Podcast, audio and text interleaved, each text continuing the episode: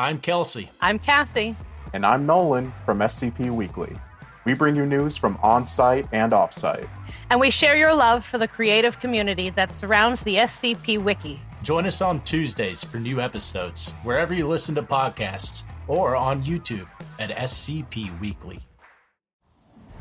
The file you are about to hear has been thoroughly scrutinized by the Ethics Committee and approved by the O5 Council for release to trusted associates of the Foundation. This is SCP Unredacted.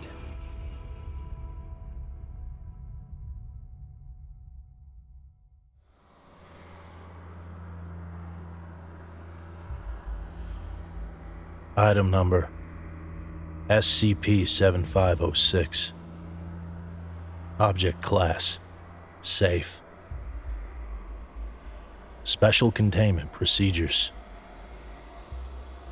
SCP-7506 is kept in a standard containment locker.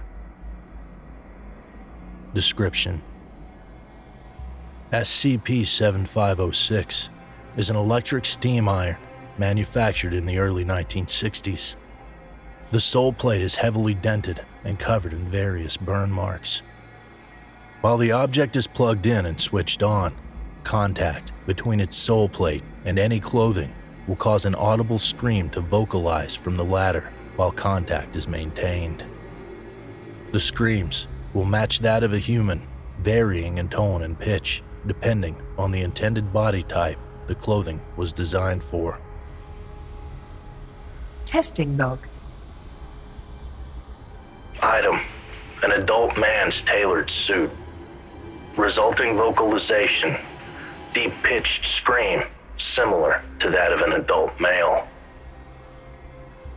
Item: an adult woman's polka dot sundress. Resulting vocalization: high-pitched scream similar to an adult female. Item: a boy's plain white t-shirt. Resulting vocalization: high-pitched scream, masculine undertones. Item: a young girl's shirt. Resulting vocalization: high-pitched feminine scream. Item: a white lab coat. Note: the item belonged to head researcher Dr. Miles. Resulting vocalization: low-pitched scream, identical to Dr. Miles. Item: a young boy's shirt, heavily torn, recovered from the object's original location. Resulting vocalization: high-pitched scream.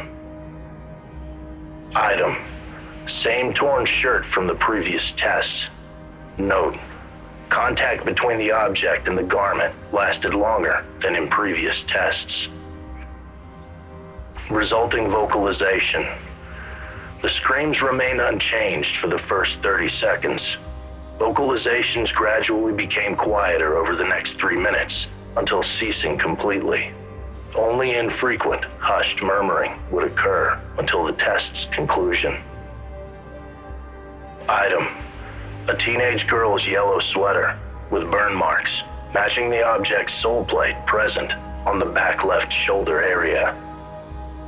Resulting vocalization: high-pitched screams between stretches of heavy breathing. The vocalizations were slightly muffled, as if emanating through clenched teeth. Item: a man's gray tailored suit, immaculately kept. Resulting vocalization: audible murmuring, barely noticeable. Item: a woman's blue dress covered in multiple stitchings from repairs. Resulting vocalization: silence. Discovery: original ownership of SCP-7506 was tracked to a house in the town of Allsgate, Pennsylvania, United States. Investigations showed that a Mr. and Mrs. Patterson had previously lived in the same house 40 years prior, alongside their daughter and son. Several articles of clothing were recovered from the house's basement for testing. The daughter and son aged 55 and 48 respectively, refused to comment on the object when questioned. Mrs. Patterson passed away 15 years prior, at the age of 73, while serving a life sentence for the murder of her late husband. Arrest records revealed Mr. Patterson to have died from repeated bludgeoning to the head, additionally suffering multiple soul plate marks burned onto his face. The object had remained in storage as police evidence since the incident.